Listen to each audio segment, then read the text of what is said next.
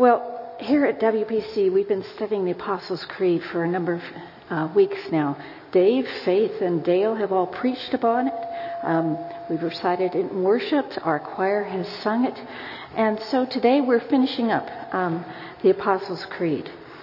But maybe you've thought about why is it that we have this creed? Well, it's a basic statement of Christian faith. And it was used originally as preparation for people who were going to be baptized, adult baptisms, because that's what they had back then. And so you would go through a class, just as we do today, and learn about the different tenets of the Christian faith. And then if you were prepared, you learned the whole Apostles' Creed, and then you recited it. And the Apostles' Creed is... It's said that, on the one hand, Scripture is God's word to humanity, but the creeds are humanity's words to God. And so this is a summary, shall we say, of our beliefs. It starts out with God the Father. It starts out with creation, and then it ends with the life everlasting. And so it's a good order to sort of think about the different parts of our denomination's belief, and actually all denominations, not just ours, but every single Christian denomination uses the Apostles' Creed. We're kind of different on some of the other ones. The Nicene Creed, it's between us and the Orthodox. You get to the Reformed ones, and it's something that's foundational to us as Presbyterians, but not necessarily to other Christians, but they're still Christians, because all of us believe in the Apostles' Creed. It's a statement of God as Father, Son, Holy Spirit. Dave last week talked about how it's also a statement of what the church is, how it's holy, how it's universal, how it is a communion of the saints, and it reaffirms the forgiveness of sins. So today we come to the last part, the resurrection of the body and the life everlasting. Originally, it was believed that the apostles actually put this thing together, that, you know, Peter said God the Father, and John said maker of heaven and earth, and Andrew said, and Jesus Christ his son, and it goes on and on and on to the 12 or the 11 disciples. And although that's how it came to be called the Apostles' Creed, that's actually just a legend. As far as we know from all the manuscripts and whatnot, I'm sorry, I'm a church historian, so you're going to get a little bit of that. As far as we know from different manuscripts, it kind of developed from the original writings of the gospel writers and Paul and the others in the New Testament. And then throughout the ages, as different Christian basically bishops are thinking about how do they express the Christian faith. What is it about Christian faith that people really need to grasp and know? And so we finally get the final form somewhere around the 6th century. But the two phrases that we're looking at today, resurrection of the body and the life everlasting, come from a guy named Irenaeus. He was a bishop about 140, 150 AD. And that's where we find the life everlasting. And then the resurrection of the body actually comes to us from Tertullian, one of my favorites, in 220 AD. So way back in the 200s, it was basically set. The idea was that the Christian faith was expressed. Now, don't think that, you know, somebody is going to alter the Christian faith or that sort of thing, but rather it's what we call occasional. That is, when there was an occasion of questioning a certain part, then the church would respond. For instance, I mentioned the Reformed faith. Back in the 16th century with Martin Luther and John Calvin, we had a question of what is Scripture? Now, before that, the first 1400 years of our Christian faith, we just assume, hey, Scripture is the Bible. Isn't it? Well, yes, it is, but maybe we can explain it a little more. So we have some creeds that explain what our belief is in Scripture. So here, the Apostles' Creed is the basics of every single belief that we have, because it is a summary of what Scripture says. So let's look more into the two Scriptures that we have this morning. Now, Faith read us a very familiar psalm, Psalm 23. The Lord is my shepherd, I shall not want. Now, that's not quite what the New International says, but that's the way I learned it. The Lord is my shepherd, I shall not want. The idea is that you don't want. You don't want for anything. Even though I might want something, I think I've told you before, I would love a BMW. But you know what?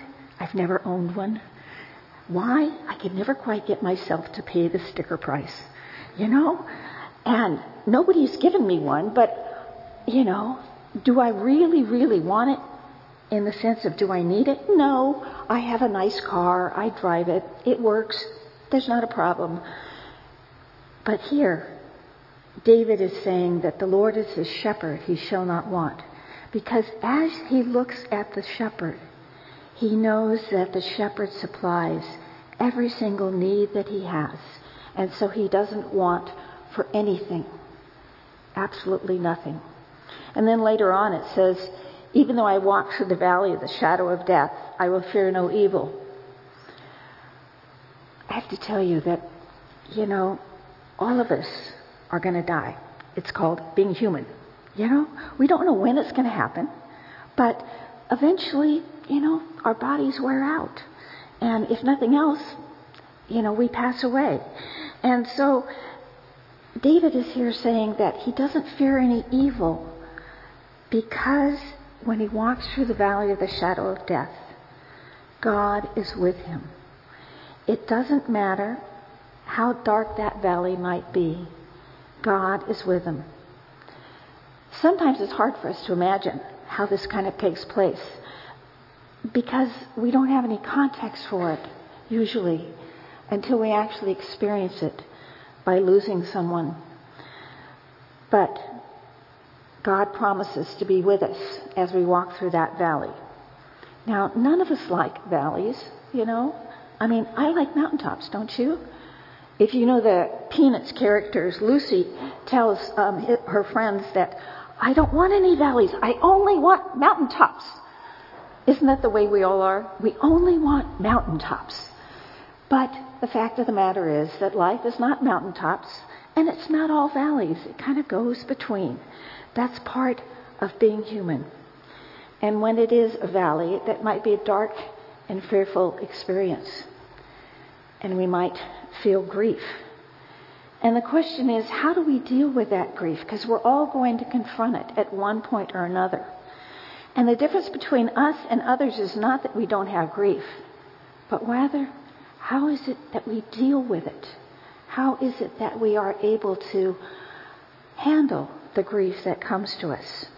First Thessalonians says that in the resurrection of the dead, Christ will be there when he comes.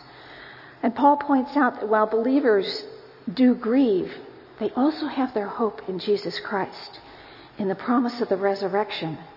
And in that, our grief is different. And so we talk about in the Presbyterian Church how we have memorial services.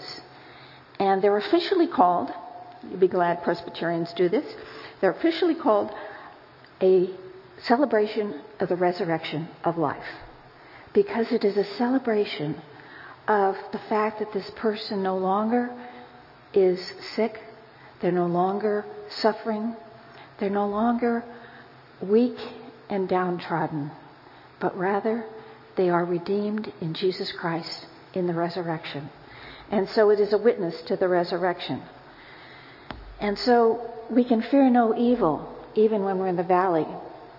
And then the psalmist says, your rod and your staff, they comfort me.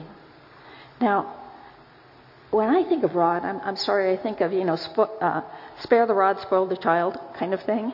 And that's, you know, something that we should think about perhaps. But here, the rod and the staff that that David is talking about is the shepherd's tools. The shepherd has a staff. And from that, he can kind of, or she can kind of corral the sheep back into the fold. and they have a rod to defend the sheep with. And so these are the tools that the shepherd, the great shepherd, has, and that having that, we can be comforted, knowing that God uses his tools to protect us, to encourage us, to corral us. And so we can be comforted by that. And Charles Spurgeon has said that even the psalm, that is the Psalm 23, provides comfort to the army when they're disappointed. It is a balm and a consolation to the heart of the sick. It is a help to those captives in the dungeons, and the widows in their pinch and griefs, and the orphans in their loneliness. It even comforts dying soldiers who may die easier having it read to them.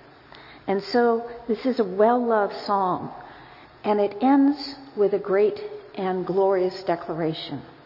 Surely goodness and love will follow me all the days of my life, and I will dwell in the house of the Lord forever. Dwell in the house of the Lord forever. That doesn't necessarily mean dwell here in the church. Yes, we will be together as a church, but we don't quite know what that house will look like. But we do have assurance that we will dwell in his house forever, that we won't be taken from it. It's a calm assurance of enjoying God's presence in all that he is and all that we can be. And the psalm is echoed in our passage from the New Testament in John chapter 11. Listen as we start in verse 17. On his arrival, Jesus found that Lazarus had already been in the tomb for 4 days. Bethany was less than 2 miles from Jerusalem, and many Jews had come to Martha and Mary to comfort them in their loss of the brother. When Martha heard that Jesus was coming, she went out to greet him, but Mary stayed at home. Lord, Martha said to Jesus, if you had been here, my brother would not have died. But I know that even now God will give you whatever you ask. Jesus said to her, your brother will rise again. Martha answered, I know that he will rise again in the resurrection at the last day. Jesus said to her, I am the resurrection and the life. He who believes in me will live, even though he dies. And whoever lives and believes in me will never die. Do you believe this? Yes, Lord, she told him. I believe that you are the Christ, the Son of God, who was to come into the world. This is the word of the Lord. Thanks be to God. So here we have Mary and Martha. We've met them before in other gospel stories. And they have a brother, Lazarus. And Lazarus gets sick and dies. And then 4 days pass. Now, it was the Jewish belief that the soul of someone kind of hung around the tomb for 3 days. And then on the fourth day, the soul went on to their eternal reward. And so it's kind of interesting that Jesus waits 4 days. And we kind of wonder, has the body begun to decompose? What's going on here? And so he comes to Bethany, and when he gets there, he discovers that there are a lot of Jews who have come to comfort the sisters. So what we know is that this is probably a very prominent family in Bethany, because people come from far away to comfort them. I know that when I've had a mother or a father pass, people have come from far away to comfort me and my brothers, and to encourage us in continuing in the faith. And so the Jews come from Jerusalem to comfort Martha and Mary. And it's a picture of sorrow and distress. You kind of wonder, Martha runs out of the house, but Mary stays home. Perhaps she was so downtrodden by grief and so burdened by it that she couldn't bear it. She could only remain at home, not knowing what to do. Sometimes that's what we have, isn't it? And sometimes we're a little more like Martha, and we run to Jesus, and like Martha, we express our honest disappointment. Because it seems like, Jesus had healed others, And yet he waits 4 days. And so why is it that he waited? Martha's not sure. And so she asks him, if you had been here. She has faith that Jesus could, in fact, heal.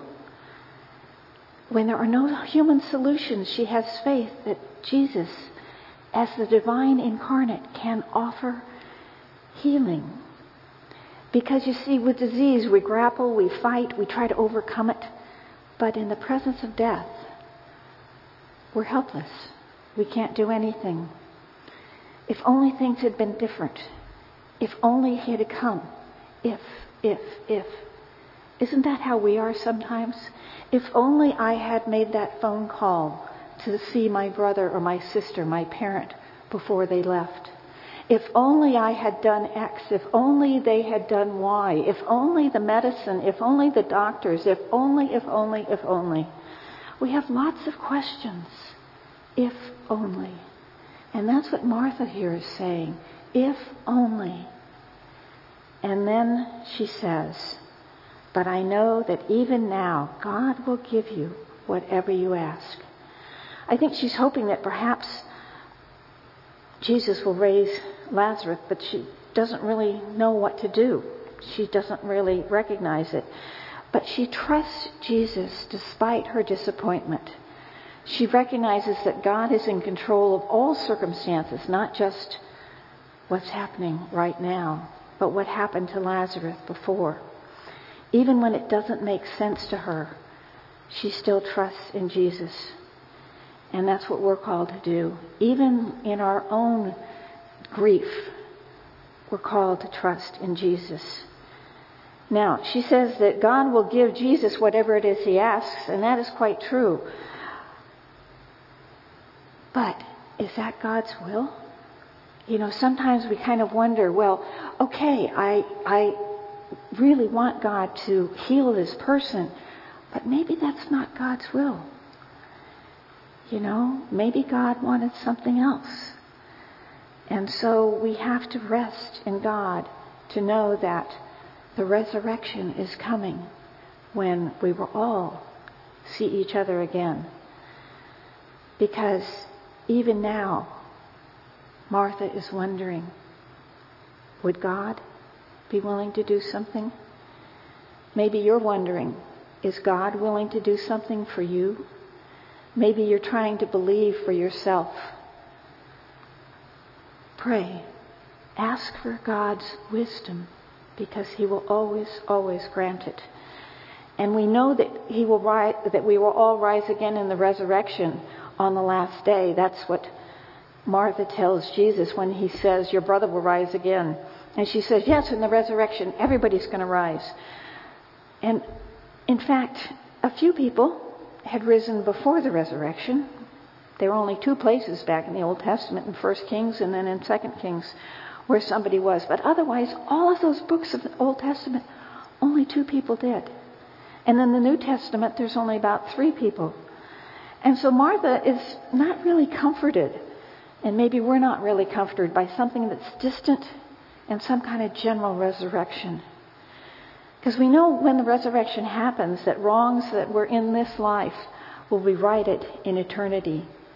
That things that seem to be dim right now will in fact become clear in that misty future. And sometimes we have just a general faith, even when we're presented with a specific kind of trial as Martha is here. Martha doesn't seem to understand what the resurrection is really about. But Jesus does, and Jesus says to her, I am the resurrection and the life. He is trying to say, believe in me, because I am the resurrection and the life. Jesus in the Gospel of John will say, I am 5 different times, and this is one of them. I am the resurrection and the life. Because it's a bold claim that he is the Son of God, that he is the divine nature made flesh and dwelling amongst us. And he's saying, apart from Jesus, there's neither resurrection nor life in terms of being admitted into heaven. He says, believe in me. He boldly challenges Martha to trust him for eternal life, because that eternal life is a transition from our old life to our new life. You see, death cannot kill the believer. It can only usher him from this life into a freer form of life. Death to the wicked is a king of terrors, but death to those of us who believe in Jesus is an end of terrors and a commencement of glory. We might die physically, but we don't die spiritually. So he challenges Martha, do you believe this? And he challenges us, do we believe in the resurrection of the body? Do we believe in the life everlasting? It's the last two parts of our Apostles' Creed. So we say we believe it, but do you in your heart? It's something to think about. Martha doesn't need to think. Instead, she says right away, I believe that you are the Christ, the Son of God, who has come into the world. She makes a statement. That's as great as Peter's statement as they're up on the mountain. Jesus is the Christ, the Son of God. This is the firm foundation upon which her belief and upon which our belief is founded. Because Jesus came to save sinners from eternal death. Not necessarily raised to life here and now the way Lazarus was. Lazarus, if you continue reading in this, he did rise from the dead here. But as far as we know, he lived a normal life and then he died again. Just as all of us will. But when we are raised to eternal life, there is no death. There is no sorrow. Salvation is offered to each one of us. And it's no less a miracle than being raised from the dead. It provides us with the ability to overcome loss and grief of those who die. But it also provides us ability to overcome other challenges that we might have in our lives. It helps us to overcome those difficult situations, trusting in God's sovereignty, trusting that He knows best. It's a basic truth of Christianity that we affirm in the Apostles' Creed. God as Father, Son, and Holy Spirit, His church as universal and across all time, and belief in the resurrection of the dead and the life everlasting. So will you join me and affirm with people throughout all ages by reciting the Apostles' Creed with me? I believe in God the Father Almighty, maker of heaven and earth, and in Jesus Christ, his only Son, our Lord, who was conceived by the Holy Ghost, born of the Virgin Mary, suffered under Pontius Pilate, was crucified, dead, and buried. He descended into hell. On the third day he rose again from the dead. He ascended into heaven and sitteth on the right hand of God the Father Almighty. From thence he shall come to judge the quick and the dead. I believe in the Holy Ghost, the Holy Catholic Church, the communion of saints, the forgiveness of sins, the resurrection of the body, and the life everlasting. Amen.